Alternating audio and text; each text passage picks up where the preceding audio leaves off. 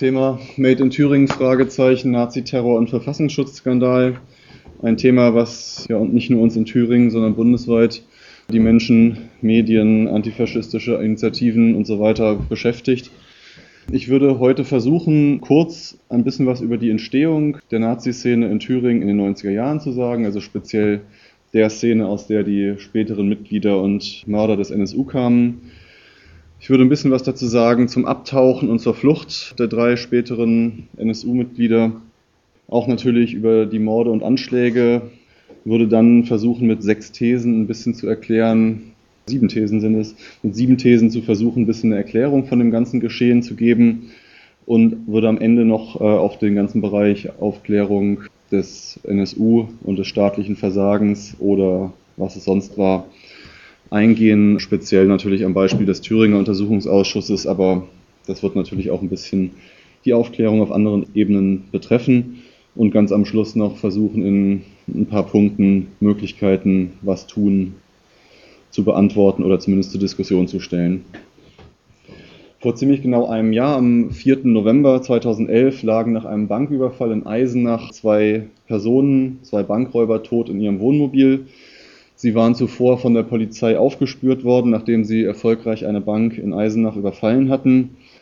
Sie sollen sich in diesem Wohnmobil selbst erschossen haben und in einem recht sportlichen Unternehmen ziemlich gleichzeitig ihr Fahrzeug angezündet haben. Die beiden Toten gehen seitdem als Bild durch die Medien, Uwe Mundlos und Uwe Böhnhardt. Wenige Stunden nachdem sie in Eisenach tot aufgefunden waren, steckte dann die dritte, Beate Zschäpe, die gemeinsame Wohnung der drei in Zwickau in Brand und flüchtete. Diese Flucht dauerte mehrere Tage, führte durch die halbe Bundesrepublik von Sachsen über Thüringen nach Niedersachsen bis nach Bremen und wieder zurück. Man weiß heute, wo sie gewesen ist, an welchen Städten, an welchen Bahnhöfen. Man weiß allerdings bis heute nicht, was sie auf ihrer Flucht getan hat. Vier Tage nach diesem Banküberfall, vier Tage nach dem Anzünden der Wohnung am 8. November, stellte sich dann Beate Schäpe in Jena der Polizei. Jena, exakt jener Ort, wo sozusagen 13 Jahre zuvor die Flucht und die ganze Geschichte begonnen hatte. In diesem Wohnmobil, in dieser Ruine in Zwickau fand die Polizei dann äh, 20 Schusswaffen, große Mengen Geld, Pässe, gefälschte Pässe und gefälschte Ausweise, DVDs mit einem Bekennervideo und auch Pläne zahlreicher Städte mit, also Stadtpläne mit eingezeichneten Orten, die teilweise auch ja, mit mehr Informationen untersetzt worden waren. Vermutlich weitere Anschlagsorte. Die gefundenen Waffen, diese zynische Bekenner-DVD mit dem Paulchen Panther-Motiv, das haben Sie, habt ihr wahrscheinlich auch alle irgendwo mal in der Zeitung oder im Fernsehen bereits gesehen. Das gefundene Geld, die Lagepläne, die Banküberfälle und so weiter machten schnell klar, dass es sich hier nicht um normale Bankräuber handelte.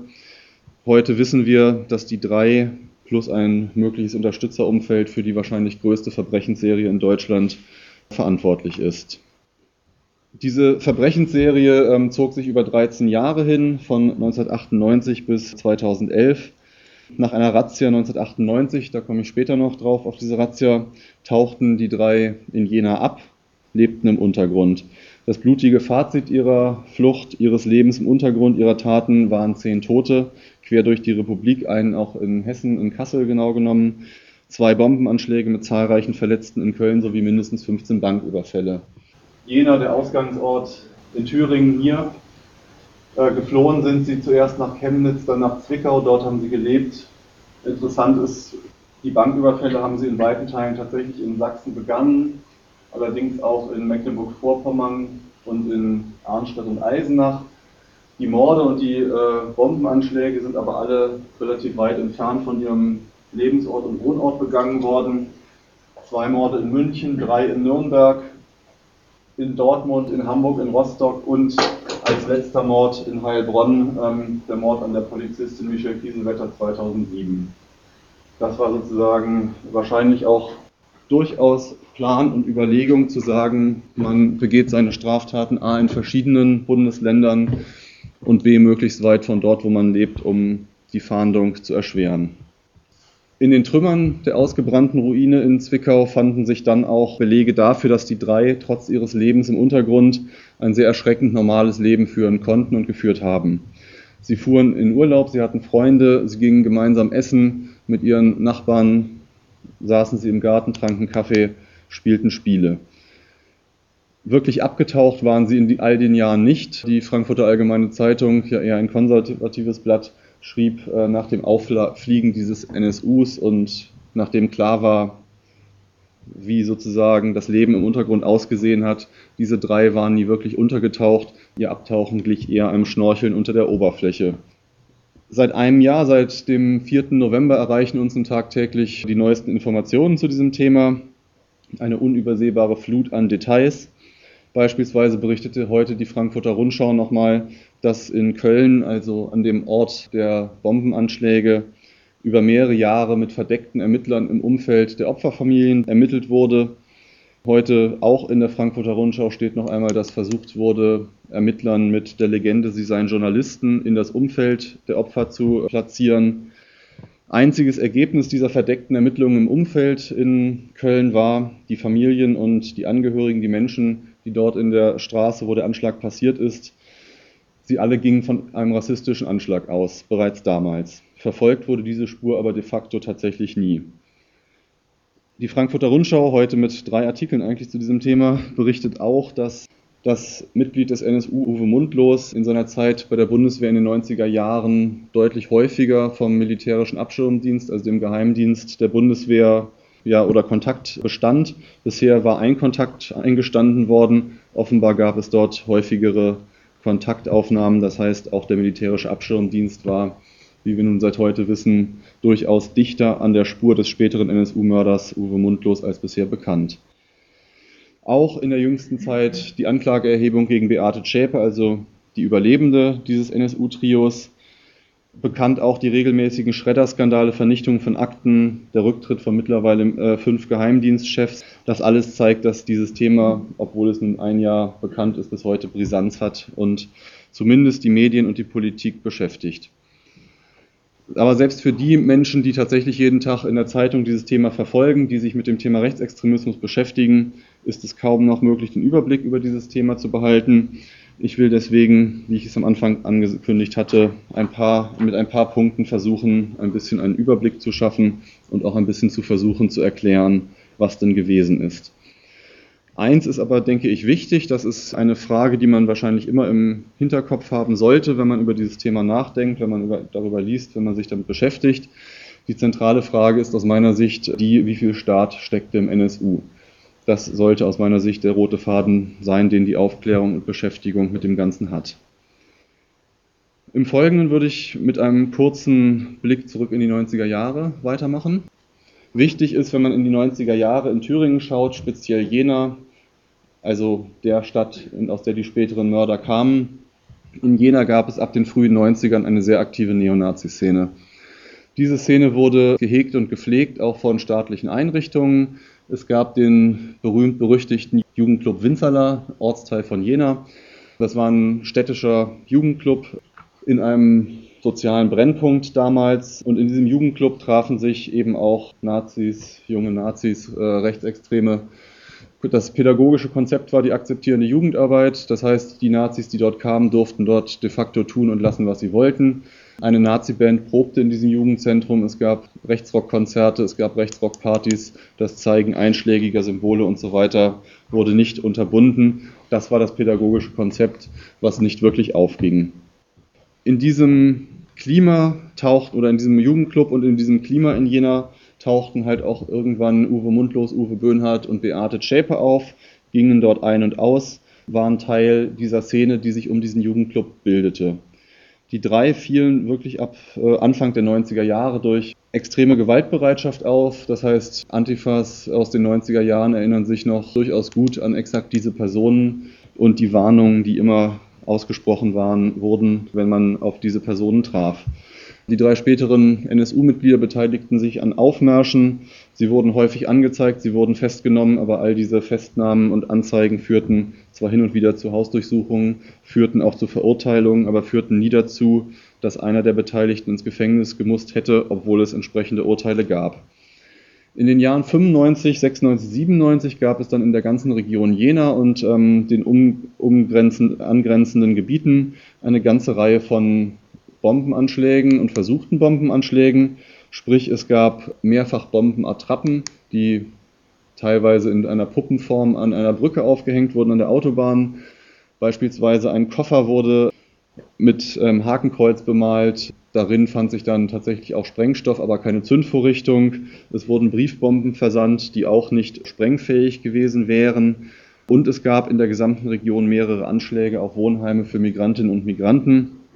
Zumindest die Bombenattrappen, die Kofferbomben und die Briefbomben lassen sich heute alle eindeutig dem NSU oder dem späteren NSU zuordnen. Diese Anschläge, die erfolgten Anschläge auf die Wohnheime sind bis heute nicht geklärt. Das heißt, auch in der Zeit, bevor sie abgetaucht sind, fielen sie bereits durch eine gesteigerte Militanz und eine massive Gewaltbereitschaft und auch ausgeübter Gewalt auf. Die drei waren Mitglied in der jener Sektion des sogenannten Thüringer Heimatschutzes, beziehungsweise vorher der Anti-Antifa Ostthüringen. Die Anti-Antifa Ostthüringen wurde ungefähr 1994 gegründet und ab etwa 95, eher 96 nannte sich diese Struktur dann Thüringer Heimatschutz. Entstanden waren diese Strukturen unter Anleitung von Tino Brandt. Er war Spitzel des Thüringer Verfassungsschutzes, da komme ich später darauf zu sprechen. Unter seiner Anleitung wurde eine sehr handlungsfähige, sehr aktionsorientierte und vor allem überregional vernetzte Struktur aufgebaut. Das heißt, in fast allen Gebieten Thüringens gab es ähm, Sektionen dieses Thüringer Heimatschutzes. Diese Struktur organisierte Aufmärsche, Aktionen, Infotische, Konzerte, Schlägereien, Plakataktionen und so weiter, organisierte Stammtische, unterhielt ähm, in Heilsberg ein Stück entfernt von Jena einen Treffpunkt, sprich dieser Thüringer Heimatschutz bot all das, was das braune Herz eigentlich so begehrt.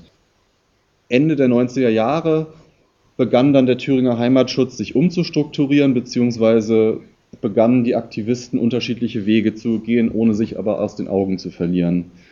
Ein Teil des Thüringer Heimatschutzes ging gezielt in die NPD, unter anderem Patrick Wieschke.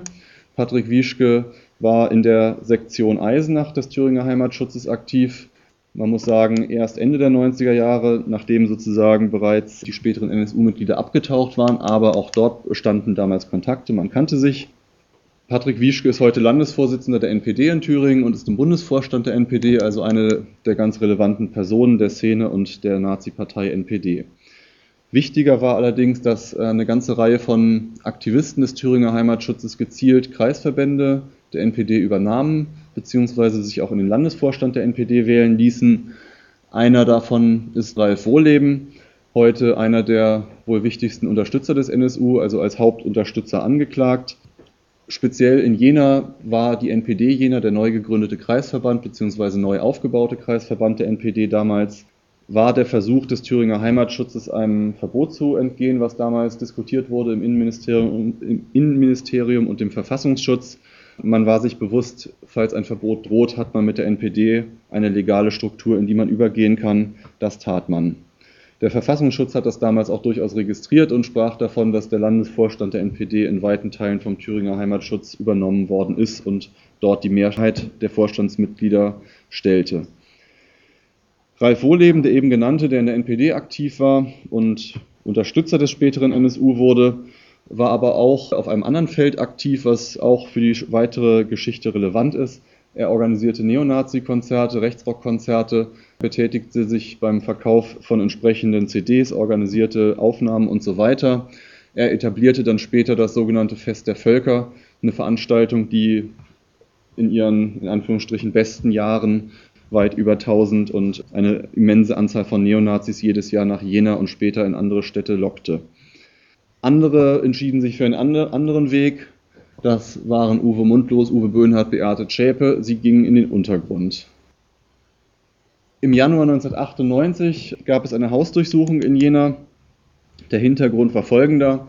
Der Verfassungsschutz, der Thüringer Verfassungsschutz hatte durchaus die drei späteren NSU-Mitglieder auf dem Schirm. Das heißt, der Verfassungsschutz kannte sie, wusste, was sie tun im Großen und Ganzen, wusste, mit wem sie Umgang haben und hatte auch die, wie wir heute wissen, sehr begründete Vermutung, dass sie verantwortlich waren für diese Briefbombenanschläge, Bombenattrappen und möglicherweise auch weit für weitere Anschläge. Der Verfassungsschutz stellte diese Informationen zusammen, informierte die Polizei in Jena und das LKA und eine Razzia wurde veranlasst. Die Polizei kam, durchsuchte die Wohnung, durchsuchte mehrere Garagen.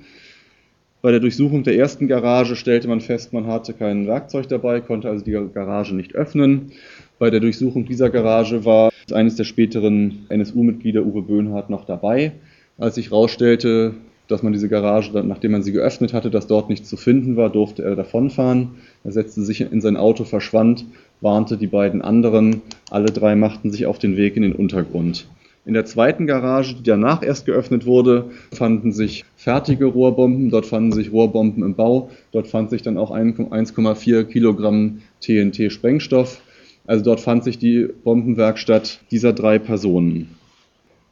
Das Abtauchen fiel den dreien nach dieser Razzia nicht schwer. Sie waren ja zuerst nicht von der Polizei aufgehalten worden und sie konnten sich auch der Unterstützung von zahlreichen Neonazis gewiss sein, die sie dann auch unterstützen. Das heißt, sie konnten sich wirklich umgehend darauf verlassen, dass ihre Kameraden aus Thüringen und vor allem aus Sachsen umgehend bereit waren, Autos, Geld, Unterkunft und dann später auch Waffen und so weiter zur Verfügung zu stellen. Ich würde jetzt versuchen, mit sieben Thesen ein bisschen zu erklären, was denn das Ganze gewesen ist, der NSU, was diese Nazi-Szene ausgemacht hat und warum der Staat so agiert hat, wie er agiert hat. Die erste These ist, ich hatte es schon ein bisschen angedeutet, der nationalsozialistische Untergrund entstand Mitte der 1990er Jahre in einer überregional organisierten, hochaktiven Neonazi-Szene.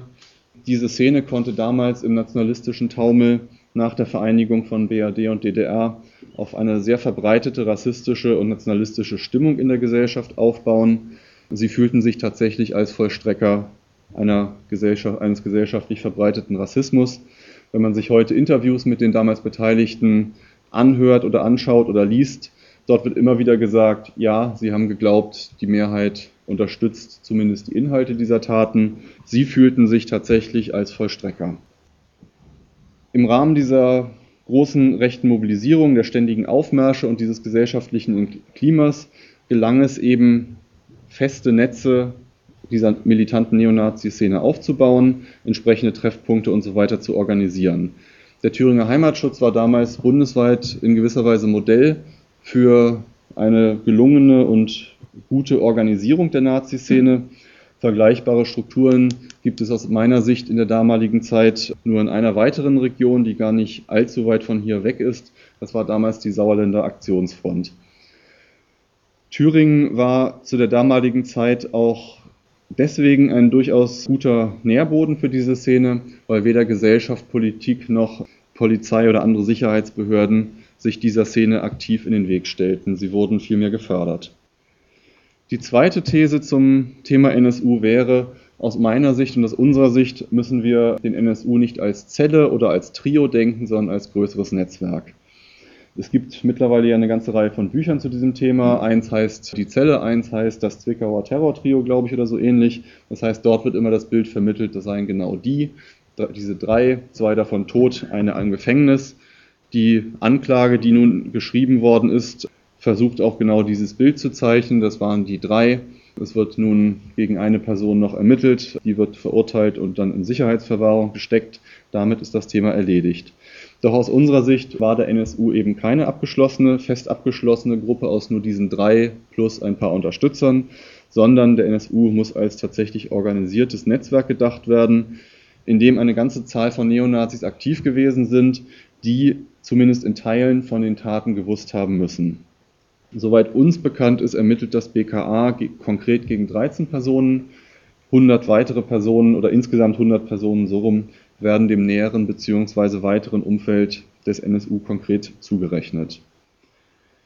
Die dritte These, der NSU war immer eingebunden in organisierte Nazi-Strukturen. Das Unterstützerumfeld war und ist auf das engste, also ist, ist natürlich vorbei, aber war bis zum Schluss aufs engste mit der Neonazi-Partei NPD und speziell ihre Jugendorganisation Jungen Nationaldemokraten verknüpft, der heute wichtigsten Nazi-Partei. Achso, die Person Ralf Wohleben beispielsweise war genannt, damals NPD-Funktionär und äh, der wichtigste Unterstützer. Auch Carsten Schulze, der die entscheidende Tatwaffe organisiert hat, war damals in der Thüringer JN Funktionär, stellvertretender Landesvorsitzender und war auch in Jena im NPD-Vorstand aktiv. Eine weitere Struktur, in der sich die Unterstützer des NSU und somit ja auch de facto der NSU bewegten, war das internationale Nazi-Netzwerk and Anna. Blood and Anna ist eigentlich vor allem eine Struktur gewesen, die Nazi-Konzerte organisiert hat, die den Vertrieb von Nazi-Rock ja, betrieben hat, hat aber dadurch natürlich ein äh, perfekt organisiertes und auch relativ abgeschottetes Netz organisiert, um diese ja zum Teil verbotene Musik, die verbotenen Konzerte dennoch auf die Reihe zu kriegen. Das heißt, ein Netzwerk, was sich aufeinander verlassen kann und was funktioniert. In den deutschen Zeitschriften dieser Blatt- und Anna-Struktur damals in den 90er Jahren wurde ähnlich wie in anderen Strukturen der Szene auch tatsächlich der bewaffnete Kampf von Kleingruppen gegen Migrantinnen und Migranten, gegen Linke, gegen Antifaschisten und so weiter aus dem Untergrund diskutiert und auch propagiert. Das ging so weit, dass tatsächlich in äh, Zeitschriften damals Interviews geführt wurden mit Nazis, die von sich gesagt haben, sie seien im Untergrund und würden aus dem Untergrund den bewaffneten Kampf bereits betreiben. Das hat eigentlich nie jemand geglaubt, aber offenbar hat es tatsächlich stattgefunden. Zwei weitere Strukturen, die man aus meiner Sicht nennen muss, sind zum einen der Ku Klux Klan, eine Struktur, die ja eigentlich immer eher in die USA verortet wird, was auch korrekt ist. Dort ist das in der Nazi-Szene eine relevante Struktur. In Deutschland gibt es diesen Ku Klux Klan eigentlich de facto nicht wirklich.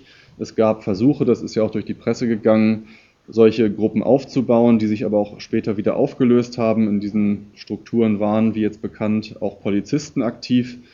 Aus meiner Sicht war aber der Kuckucksklan eher weniger wegen der Struktur wichtig, sondern wegen der Ideologie, die dahinter steckt. Also ein sehr, sehr militanter, ein mörderischer Rassismus, der sich eben nicht damit zufrieden gibt, Abschiebungen zu fordern, sondern der offensiv sagt, rassistischer Mord ist ein Werkzeug, was angewandt werden muss. Diese Kreuzverbrennungen, die tatsächlich regelmäßig stattfinden und stattfanden, sind Symbole dafür oder sind Zeichen dafür, dass diese Ideologie tatsächlich äh, verinnerlicht worden ist und der Kuckucksklan teilweise als Vorbild galt. Eine weitere Struktur, die man bedenken sollte, ist die verbotene nationalistische Front. In den 90ern verboten. Es gibt auch jetzt tatsächlich keine wirklich konkreten Bezüge zum NSU, aber es ist insofern relevant, als dass diese Struktur kurz vor ihrem Verbot ganz ähnliche Pläne hatte wie der NSU später. Man sammelte Waffen, man bereitete sich auf den Gang in den Untergrund vor, man spionierte konkrete Anschlagsziele aus und man beging auch schon erste Anschläge. Diese Planungen flogen damals auf, das Verbot war die Folge. Zwei, drei Jahre später gingen die späteren NSU-Mitglieder denselben Weg und begingen ihre Anschläge. Das heißt, man kann darüber durchaus spekulieren, ob hier möglicherweise eine gewisse Vorbildfunktion gegeben ist und ob es es wäre mal eine schöne Aufgabe nachzuschauen, in welcher, in welcher Form es hier auch möglicherweise Kontinuitäten bei Personen und so weiter geben könnte. Die vierte These lautet, der vom NSU durchgeführte und äh, propagierte bewaffnete Rassenkrieg in Anführungsstrichen fand immer unter den Augen des Staates statt. Die Sicherheitsbehörden kannten die späteren Täter, sie kannten auch die Helfer. Die Behörden hatten immer Informanten im Umfeld, das wurde in den letzten Wochen immer deutlicher und ist bewiesen. Es waren V-Leute, die den Kontakt zu den Abgetauchten hielten. Es waren V-Leute, die an der Beschaffung von Sprengstoff beteiligt waren. Es waren V-Leute, die das Geld für die Abgetauchten sammelten und die auch an, bei der Organisation für Unterkünfte beteiligt waren. Polizei und Geheimdienste wussten auch, wer mit wem in diesem Milieu zusammenarbeitet. Es wurde 1998 bei der Hausdurchsuchung eine Telefonliste gefunden, auf der tatsächlich fast alle späteren Unterstützer des NSU zu finden waren. Das heißt, wenn man damals diese Telefonliste ausgewertet und ernst genommen hätte, hätte man zumindest von Anfang an gewusst, in welchem Umfeld man zu suchen gehabt hätte, wenn man denn die Abgetauchten hätte finden wollen. Die Behörden kannten auch die zum Teil konkreten Pläne der Szene. Ich hatte es eben gesagt, in den einschlägigen Zeitschriften und später Internetforen wurde entsprechendes diskutiert. Es war auch immer bekannt, dass Neonazis Waffen und Sprengstoff horteten und sammelten. Es war bekannt, dass Wehrsportübungen durchgeführt wurden. Das alles macht man nicht zum Spaß, das alles macht man, um damit später möglicherweise etwas anzufangen. Der Anführer des Thüringer Heimatschutzes, Tino Brandt, war während der gesamten Zeit, als der Thüringer Heimatschutz relevant war, 1994 bis ungefähr 2000 bzw. 2001, in dem Zeitraum, wo dann die Mitglieder des Thüringer Heimatschutzes ihre ersten Anschläge begingen, abtauchten, auf die Flucht gingen und später ihren ersten Mord begingen. Während dieser gesamten Zeit war Tino Brandt, der genau aus dieser Organisation kam, der die späteren Täter kannte, war Spitzel des Thüringer Geheimdienstes. Er war eine Top-Quelle für das Thüringer Landesamt für Verfassungsschutz. Er wurde mit viel Geld ausgestattet, über all die Jahre mit 200.000 D-Mark. Er selber sagt, er hat dieses Geld komplett für den Aufbau der Strukturen und für die politische Arbeit verwendet. Er hat aber nicht nur Geld bekommen, ihm und anderen Spitzeln wurden Autos gekauft, wurde Geld gegeben für Autoreparaturen, wurden Handys zur Verfügung gestellt, wurden Computer zur Verfügung gestellt, wurden Internetanschlüsse zur Verfügung gestellt. Das war damals hier noch etwas anders und schwieriger und teurer als heute. Es wurden Rechtsanwälte bezahlt und was wir alles wissen heutzutage ist, es, wurden, es gab auch Warnungen konkret vor Razzien. Im Falle Tino Brandt ist es so, gegen ihn wurden in den Jahren 35 Ermittlungsverfahren wegen einschlägiger Delikte geführt. Allesamt Delikte, die tatsächlich aktenkundig gewesen sind oder öffentlich zu erkennen gewesen sind. Gewaltdelikte, Verwendung verfassungsfeindlicher Kennzeichen, sozusagen die gesamte Palette. All diese 35 Verfahren wurden gegen ihn eingestellt und niedergeschlagen. Die Beobachter der Thüringer Neonazi-Szene haben eigentlich schon immer gesagt, der Thüringer Heimatschutz sei eigentlich ein Kind des Verfassungsschutzes. Das wissen wir nun heute sehr genau, dass das tatsächlich exakt so gewesen ist. Alle späteren Unterstützer des NSU, also all die Leute, die Geld, Waffen, Wohnungen und so weiter beschafften, waren immer polizeibekannte Neonazis, die tatsächlich auch in Teilen der Überwachung unterstanden es waren aktive Neonazis, die auch auf anderen Feldern aktiv gewesen sind, sei es in der NPD, sei es im Rechtsrockbereich und so weiter. Das heißt, aus unserer Sicht fanden die Planungen, fand das Abtauchen und fanden diese Taten unter den Augen des Staates statt, weil ausreichend Spitzel und so weiter im engsten Umfeld des NSU gewesen sind. Man muss, um das zu verstehen, einen kurzen Ausflug machen in die Geschichte des Thüringer Verfassungsschutzes und die Sicherheitsbehörden dort speziell. Die Zustände, die man dort antraf und in gewisser Weise bis heute antrifft, sind sicherlich auch in anderen Bundesländern zu finden und auf Bundesebene. Ich beschränke mich jetzt darauf mal, das am konkreten Beispiel Thüringens kurz zu beleuchten. Man fand dort damals in den 90er Jahren verschärft, aber bis heute anhaltend zum einen einen sehr ausgeprägten Antikommunismus, sprich der Feind stand links. Auf dem rechten Auge schaute man entweder gar nicht oder nicht ganz so genau. Das war das eine. Das andere war, dass in den Sicherheitsbehörden damals tatsächlich eine heillos, ein heilloses Chaos herrschte und durchaus leitende Beamte völlig überfordert waren mit dem, was sie dort taten. Wenn man sich diesen Zeitpunkt in Thüringen anschaut, muss man den Namen Helmut Röver nennen. Helmut Röver war ab 1994 Chef des Thüringer Landesamtes für Verfassungsschutzes. Er kam aus dem Westen, sollte und wollte dieses Amt modernisieren, intellektuell aufstellen und ähm, arbeitsfähig machen.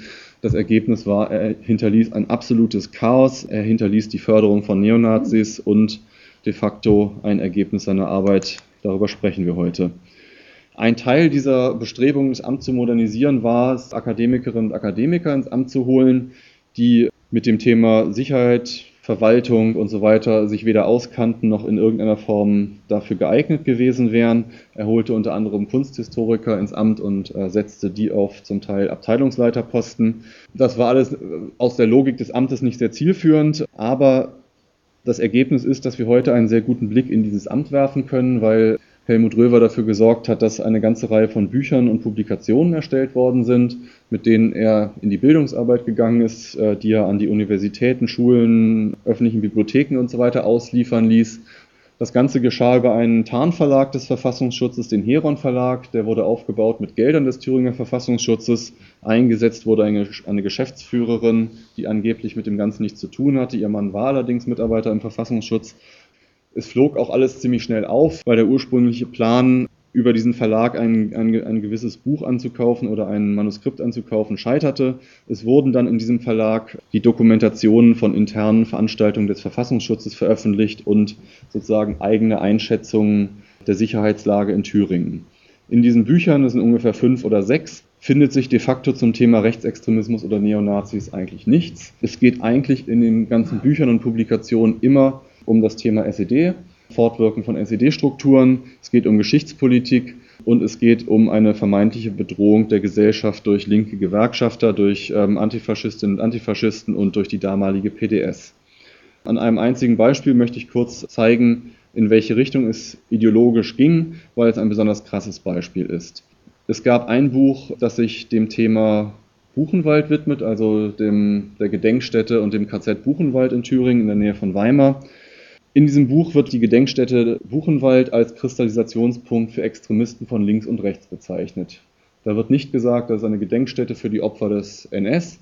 Das steht da zwar auch drin, aber Kernaussage ist, dort treffen sich Extremisten von links und rechts. Das wurde ausgeführt auf vielen Seiten, aber besonders perfide. Am Ende dieses Buches findet sich eine Fotostrecke, die man schön durchblättern kann. Und dort finden sich immer auf der einen Seite Fotos von Gedenkveranstaltungen der Gedenkstätte Buchenwald, zum Teil mit Überlebenden des Holocaust und Angehörigen und anderen Menschen, die sozusagen an den Gedenkveranstaltungen teilnehmen. Auf der nächsten Seite finden sich dann Fotos von Nazi-Aufmärschen unkommentiert Überschrift Buchenwald Kristallisationspunkt für Extremisten von links und rechts.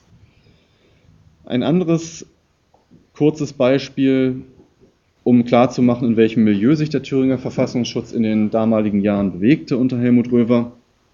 Sein Pressesprecher, exakt so eine Person, ein Akademiker, der von dem ganzen Thema keine Ahnung hatte, verhinderter Lyriker, dieser Mann veröffentlichte seine Gedichte, bevor er Pressesprecher des Verfassungsschutzes wurde, in einem Verlag der extremen Rechten, ein Thüringer Kleinverlag der extremen Rechten, wo man die gesamte Bandbreite der faschistischen, der neuen Rechten, aber auch teilweise äh, Literatur aus dem NS-Spektrum erwerben kann. Während seiner Zeit beim Verfassungsschutz veröffentlichte er keine Gedichte in diesem Verlag, nachdem er sein Amt abgeben musste und bis heute im Landesamt, im Thüringer äh, Landesverwaltungsamt tätig ist. Seitdem veröffentlicht er seine Gedichte wieder in diesem Verlag. Dass diese Tätigkeit im Amt bekannt war, zeigt sich daraus, dass in einem dieser Bücher des Heron Verlages ähm, explizit ein Verweis auf einer seiner Texte aus diesem Verlag veröffentlicht ist. Das heißt, es war allseits bekannt, der Pressesprecher also de facto das Gesicht nach außen dieses Amtes, veröffentlicht seine Werke in einem Verlag der extremen Rechten. Es verwundert dann nicht, dass Helmut Röver, der damalige Chef, heute seine Bücher, unter anderem, unter anderem sein neues Buch über seine Zeit im Amt in Thüringen, auch in einem anderen Verlag der extremen Rechten, dem österreichischen Ares Verlag, veröffentlicht hat. Wenn man sich anguckt, was für Leute dort tätig waren, ich hatte es beschrieben, trifft man auf ein Milieu aus gescheiterten Existenzen, aus dem Stahlhelmflügel der CDU, aus Burschenschaften, aus dem konservativen Milieu. Das trifft nicht nur für den Verfassungsschutz zu, das trifft fürs Innenministerium zu, das trifft für viele Ministerien und Ämter in Thüringen zu. Westimporte, die nach 1990 ihre letzte Chance gewittert haben, um nochmal in Amt und Würden und Leitungsfunktionen zu kommen. Dieses Milieu übernahm Thüringen, übernahm die Ämter und schuf ein Klima aus politischer Korruption, Unfähigkeit und konservativem Dünkel. Was für sozusagen Hessen relevant ist, man findet eine ganze Reihe von Beamten, die in Hessen tätig waren in den 80ern, heute in Thüringen wieder. Auch da wäre es durchaus mal spannend, sich anzuschauen, was diese Personen denn in Hessen früher gemacht haben und was sie heute in Thüringen tun. Fünfte These ist, die Ermittlungen, die geführt worden sind im Fall des NSU, beziehungsweise damals die Ermittlungen zu den zehn Morden, die ja noch nicht dem NSU zugerechnet wurden, wurden durch und durch mit einem rassistischen Hintergrund geführt. In allen Fällen, also ich spreche jetzt über die ersten neun Toten, sprich die Morde an den Migranten, verdächtigt wurden immer die Familien, die Angehörigen, das persönliche Umfeld der späteren Opfer. Die Ermittlungen zielten immer in die Richtung Drogenhandel, organisierte Kriminalität, rivalisierende Gruppen, Ehrenmord, also all das, was man sich zusammenreimt, wenn man an Kriminalität unter Migrantinnen und Migranten denkt, geprägt von einem rassistischen Denken. Die Ermittler trieben einen wirklich großen Aufwand, um ihre Spuren in diese Richtung zu verfolgen, obwohl sie nie irgendwie fündig wurden. Also es wurden Ermittler in die Türkei geschickt, um tatsächlich in der Türkei die Angehörigen, die immer noch in der Türkei lebten, zu verhören. Es wurden, ich hatte es am Anfang gesagt, verdeckte Fahnder im Umfeld der Opfer eingesetzt mit durchaus aufwendigen Mitteln. Es wurde in Nürnberg ein Dönerladen aufgemacht, äh, weil man davon ausging, diese Morde sind gegen Kleingewerbetreibende gerichtet. Das war ja soweit richtig. Man macht einen Laden auf, vielleicht hört man was oder vielleicht kommt der Mörder vorbei. Auch in Köln, wie wir seit heute wissen, wurde ein Geschäft angemietet, um sich in diesem Milieu zu verankern. Der Betreiber dieses Geschäftes hatte die Aufgabe, sich eben im Umfeld der Opfer umzuhören, was es denn dort zu hören gäbe. Es gab dort zu hören, ich hatte es gesagt, alle sind davon ausgegangen, rassistischer Hintergrund. Man hat auch diese Morde in einer Reihe gesehen, doch die Polizei wollte davon in der Regel nichts hören. Der letzte Mord, der Mord an der Polizistin Michelle Kiesewetter. In diesem Fall wurde auch nicht nach rechts ermittelt. In diesem Fall wurden Sinti und Roma verdächtigt. Dafür gab es drei Hinweise, die für die Polizei offenbar ausreichend waren, um über mehrere Jahre diesen Hinweisen zu folgen. Der eine Hinweis war, bei den Morden fanden sich DNA-Spuren, die quer durch Europa gingen. Man überlegte sich dann, wie kann es sein, quer durch Europa DNA-Spuren. Man kam unter anderem deswegen auch auf die geniale Idee, na, das müssen Menschen sein, die quer durch Europa ziehen. Wer kommt in Frage? Sinti und Roma. Es gab dann einen anonymen Hinweis, der bis heute auch nicht aufgeklärt ist, wer denn diesen Hinweis gegeben hat. Dieser Zeuge, diese Person sagte, das waren, Zitat, die Zigeuner. Neben dem Tatort wo Michel Kiesewetter ermordet wurde, ist eine Fläche, auf dem regelmäßig Zirkusse und so weiter kampieren. Auch das natürlich ein schlagender Beweis dafür, wer denn als Täter in Frage kommen könnte. Dieses Spiel, die rassistischen Ermittlungen in den ersten neun Fällen und äh, die antiziganistische Ermittlung im zehnten Fall, all dieses wurde auch von der Presse und der Öffentlichkeit mitgespielt. Wenn man sich die Zeitungen, die Medien von damals anschaut, ist es erschreckend, das Bild, was die Polizei gezeichnet hat, wird unkritisch und unkommentiert übernommen. Aus meiner Sicht Höhepunkt dieses ja, skandalösen und geschmacklosen und rassistischen Berichtens war ein Text im Spiegel, ich glaube aus dem Jahr 2006. Eine lange Strecke mit vielen Fotos und auch durchaus vor Ort recherchiert. Der Kernsatz ist, das Schweigen der Opfer oder das undurchdringbare Schweigen äh, der Opfer schützt die äh, Killer. Eine vollkommen, eine absolute Frechheit, dieses Zitat denn die Opfer und ihre Familien konnten von den Tätern gar nichts wissen und die Vermutungen, die sie hatten, nämlich dass es rassistische Morde sind, wurden nie ernst genommen. Zwei Sätze noch zu diesem Thema. Es gab allerdings in der Polizei durchaus einzelne Beamte, die gesagt haben, sie erkennen darin eine rassistische Mordserie, unter anderem einen Ermittler aus München, der die Morde in München untersucht hat, der klipp und klar gesagt hat, dass er erkennt darin eine rassistische Mordserie. Es gab noch mindestens einen zweiten Fall, in dem Polizei das festgestellt hat. Und zwar gab es einen Austausch von deutscher und amerikanischer Polizei.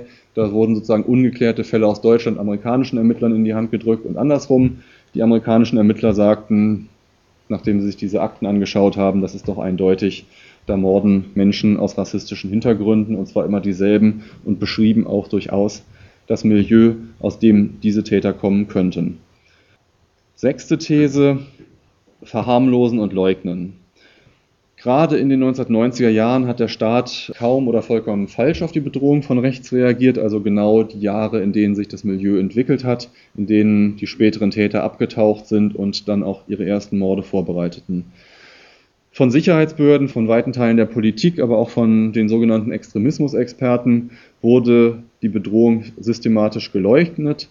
Täter galten immer als Einzeltäter, die auch nicht zielgerichtet agierten. Es gibt entsprechende Texte, wo das ausgeführt wird, dass Gewalt von rechts in der Regel unter Alkoholeinfluss geschieht und nicht zielgerichtet ist und aus der Situation sich ergibt.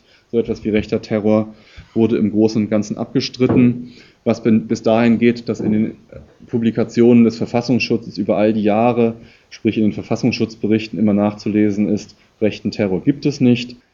Es geht weiter mit Erklärungen, ähm, wo auch äh, Leute aus dem Bereich des Verfassungsschutzes und der Extremismus- und Sicherheitsforschung durchaus auch detailliert erläutern, was sie unter rechtem Terror verstehen und was eben nicht. Rechter Terror ist dann, wenn er sich gegen den Staat richtet und sich erklärt.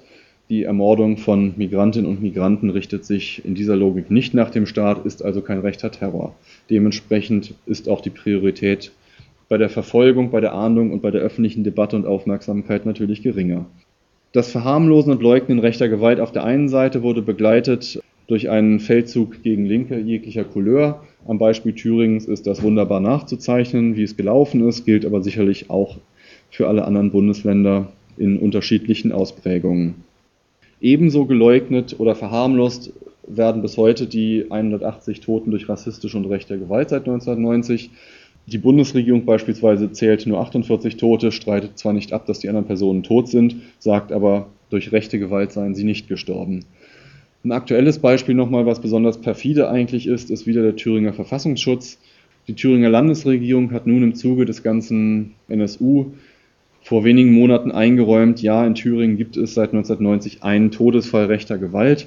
Die Opferberatungsstellen sagen, es sind sechs, aber gut, lassen wir uns mal auf diesen einen Toten ein. Der Thüringer Verfassungsschutz, deren, einer deren Pressesprecher von heute, hat es auf einer Veranstaltung etwa vier Wochen, nachdem die Landesregierung diese Zahl ein Toter an die Öffentlichkeit gegeben hat, hat es geschafft, in einer öffentlichen Veranstaltung vor interessierten Bürgern zu behaupten, es gäbe seit 1990 in Thüringen keinen einen Toten durch rechte Gewalt. Das ist wohl nicht anders als Leugnung und Verharmlosung in Reinstform. Letzte These, versagt, weggeschaut oder unterstützt, wie viel Staat steckt im NSU. Es gibt aus meiner Sicht drei Wege, in denen man denken kann. Der erste wäre, wenn die Sicherheitsbehörden von diesen Morden, von den Taten, von den Anschlägen und Überfällen nichts gewusst haben und auch die gesuchten, abgetauchten Neonazis niemals finden konnten, dann haben sie in der Logik der Ämter versagt, und zwar vollständig. Das können wir heute mit dem Wissen, was wir heute haben, abhaken. Das war so. Die zweite Richtung, in die man denken kann, lautet, wenn denn die Behörden etwas gewusst haben und stattdessen wegschauten und nicht handelten, dann ist das tatsächlich ein Skandal und wäre Anlass für politische Konsequenzen, die weit über das hinausgehen, was bisher geschehen ist, nämlich der Rücktritt einiger Verfassungsschutzpräsidenten. Auch die heute bekannte Tatsache, dass die Thüringer Nazi-Szene, aber auch Nazi-Szenen in anderen Bundesländern durch die Geheimdienste aktiv aufgebaut und geschützt und gestützt wurden. Auch das ist ein Skandal, ebenso wie die Aktion Konfetti, also die Vernichtung von Akten in den Sicherheitsbehörden. Auch das ist heute Stand der Dinge, das wissen wir alles, die Konsequenzen bleiben aus. Doch die letzte Frage oder die letzte Denkrichtung lautet ja, was wäre denn, wenn die Täter des NSU, also konkret die Mörderinnen und Mörder, die drei die, über die wir heute sprechen, wenn diese drei aus den Sicherheitsbehörden tatsächlich aktiv geschützt wurden oder unterstützt wurden. Dafür gibt es, das muss man offen sagen, bis heute keine Beweise und auch keine konkreten Hinweise. Doch die Frage ist ja, wie kann man in, mitten in Deutschland über 13 Jahre vollkommen unentdeckt abtauchen, was kein Abtauchen war, und wie kann man aus diesem abtauchen, dann auch noch vollkommen unentdeckt, ohne jemals Polizisten über den Weg zu laufen, zehn Morde, Bombenanschläge und 15 Banküberfälle begehen. Das grenzt doch tatsächlich sehr an ein Wunder. Kurz zusammengefasst, der NSU war trotz der tatsächlich passierten Fehlern in den Behörden aus meiner Sicht nicht das Ergebnis aus Pleiten, Pech und Pannen. Die Vernichtung von Akten, die stattfinden, die endlose Reihe von Fahndungspannen seit dem Abtauchen 1998, die rassistisch geprägten Ermittlungen, das alles ist wohl mehr als eine endlose Kette von Pannen. Ohne das Agieren der Geheimdienste wäre die Thüringer Neonazi-Szene nie so stark und handlungsfähig geworden, wie sie Ende der 1990er Jahre gewesen ist und wie sie zum Teil auch heute noch ist. Und ohne diese Szene wäre der NSU nie entstanden. Die Frage ist also, was war der NSU? Aus meiner Sicht eine Frage, die wir wahrscheinlich niemals beantworten können, aber wir werden sicherlich der Antwort irgendwann mal näher kommen, als wir es heute sind. Ich würde hier einen kurzen Strich ziehen und mich jetzt dem Thema der Aufklärung des NSU widmen. Das habe ich etwas kürzer gefasst. Helmut Röver, der frühere Chef des Thüringer Verfassungsschutzes, äh, bei seiner Anhörung im Untersuchungsausschuss. Seine Auftritte waren sehr unterhaltsam, haben aber zur Aufklärung de facto nichts beigetragen. Er konnte sich in der Regel an wenig bis nichts erinnern. Und wenn er sich erinnern konnte, dann war es zum Teil falsch. Er hat einen Fehler begangen. Er hat bei seiner Anhörung Sachen behauptet, die er in seinem wenige Wochen später erschienenen Buch anders behauptet hat. Das wird sicherlich noch durchaus ein bisschen Konsequenzen für ihn haben, weil eine Aussage vom Untersuchungsausschuss ist sowas wie eine Zeugenaussage vor Gericht. Zum Thema Aufklärung des NSU in Thüringen. Nachdem im November 2011 die Taten aufgeflogen waren, die zwei NSU-Mitglieder tot waren, Beate Zschäpe in Haft war und klar geworden ist, Thüringen hat ein massives Problem, hat die Thüringer Landesregierung aus CDU und SPD eine Kommission eingesetzt und die Leitung dieser Kommission Gerhard Schäfer übergeben, der früher Bundesrichter gewesen ist. Er hatte sich in der Aufklärung von Geheimdienstaffären durchaus einen Namen gemacht. Er hat dann im Mai 2012 ein Gutachten vorgestellt, das sogenannte Schäfer-Gutachten, ein etwa 180 Seiten dickes Dokument, was im Internet frei herunterzuladen ist. Ich kann da auch jeden nur ermutigen, dieses Dokument sich runterzuladen und mal anzugucken, weil es hochspannend ist und die Frage ist, wie lange es noch frei verfügbar ist. Die Kurzzusammenfassung dieses Gutachtens, dieser Kommission, die das muss man immer im Hinterkopf haben, eine Auftragsarbeit der Landesregierung gewesen ist. Das Fazit dieser Studie lautete, es gab ein riesiges Chaos im Verfassungsschutz, es gab ein riesiges Chaos im Landeskriminalamt, man hatte nicht zusammengearbeitet, es war ein großes Desaster organisatorisch aus der Logik des Amtes. In der Pressekonferenz, wo er dieses Gutachten vorstellt, aber auch in dem Gutachten selber wird das durchaus sehr ausführlich beschrieben. Das ist ganz spannend zu lesen. Die Aktenführung beispielsweise lief wohl nicht so ab, wie sich das ein guter deutscher Beamter vorstellte, sondern man heftete hintereinander weg, was man so fand. Informationen wurden auf Pizzaquittungen ähm, notiert und in die Aktenordner einsortiert. So in diese Richtung muss das gegangen sein. Das Gute daran ist offenbar, da diese Akten noch genauso waren, als sie dem Untersuchungsausschuss zugingen und der Schäferkommission, zumindest an diesen Akten scheint nie etwas manipuliert worden zu sein, dann das war wohl das erste gewesen, was korrigiert worden wäre.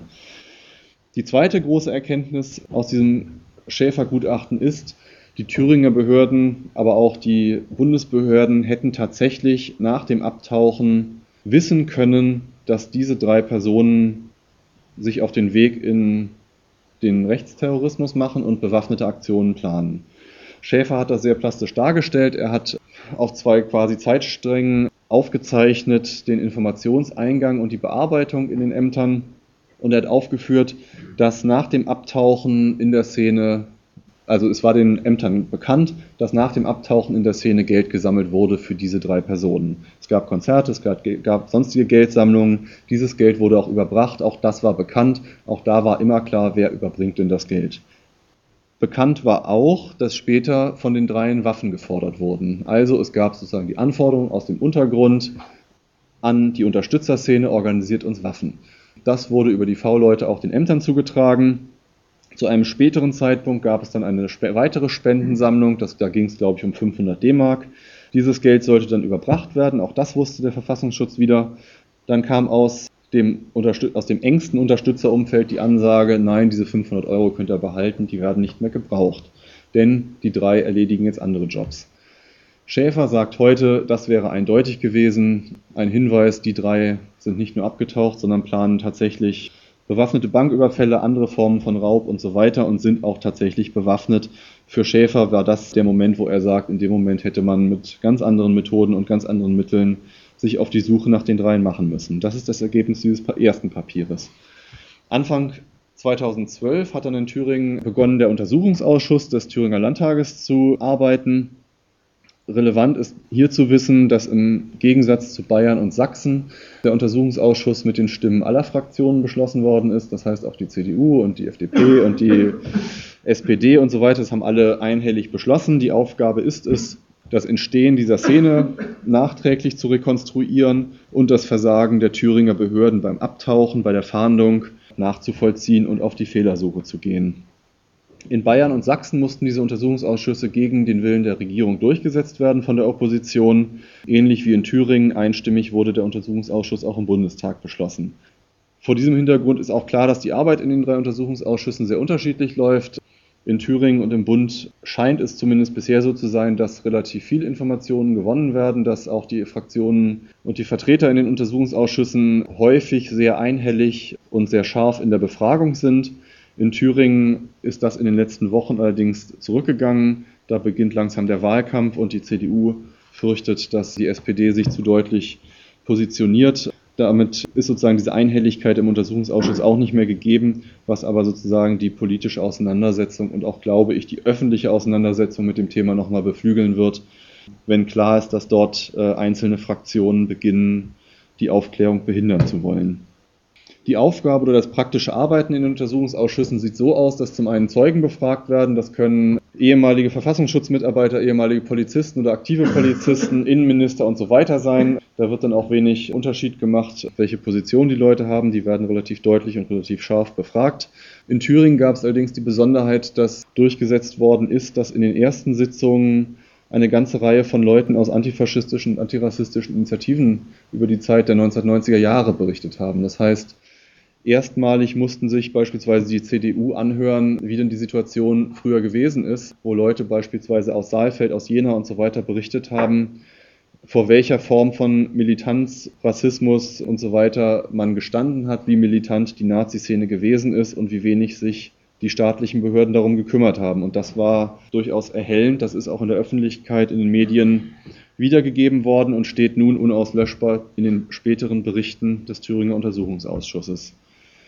Das Ergebnis des Untersuchungsausschusses in Thüringen, aber mutmaßlich auch der anderen Untersuchungsausschüsse wird sein, es wird sehr dicke, sehr gute Papiere geben. In diesen Papieren wird sehr viel stehen, wie diese Szene entstanden ist, wird sehr viel stehen, wie agiert worden ist, sowohl von Seiten der Nazi-Szene als auch von Seiten der Sicherheitsbehörden. Doch die zentrale Frage ist ja tatsächlich, was die Konsequenzen daraus sein werden. Und mein Fazit in dieser Hinsicht ist derzeit ein eher negatives. Ich gehe nicht davon aus, dass sich als Konsequenz aus diesen Untersuchungsausschüssen tatsächlich etwas zum Positiven wenden wird, abgesehen von der Transparenz über die Vergangenheit. Denn der Trend geht sehr eindeutig dahin zu einer Verschärfung der Sicherheitsarchitektur, geht zu mehr Kompetenzen für die Behörden, sprich auch ganz konkret den Verfassungsschutz und geht dahin, dass die bisher ja noch zumindest auf dem Papier bestehende Trennung zwischen Geheimdienst und Polizei endgültig geschleift wird. Als Fraktion Die Linke im Thüringer Landtag sind wir sehr darum bemüht, zu versuchen, äh, Transparenz herzustellen und diese Informationen eben nicht nur in, in, im Untersuchungsausschuss zu lassen, der zwar öffentlich tagt in weiten Teilen, aber dennoch ja eine gewisse Hürde für die Öffentlichkeit ist, sondern unser Ziel ist tatsächlich, Öffentlichkeit so weit wie es möglich ist herzustellen.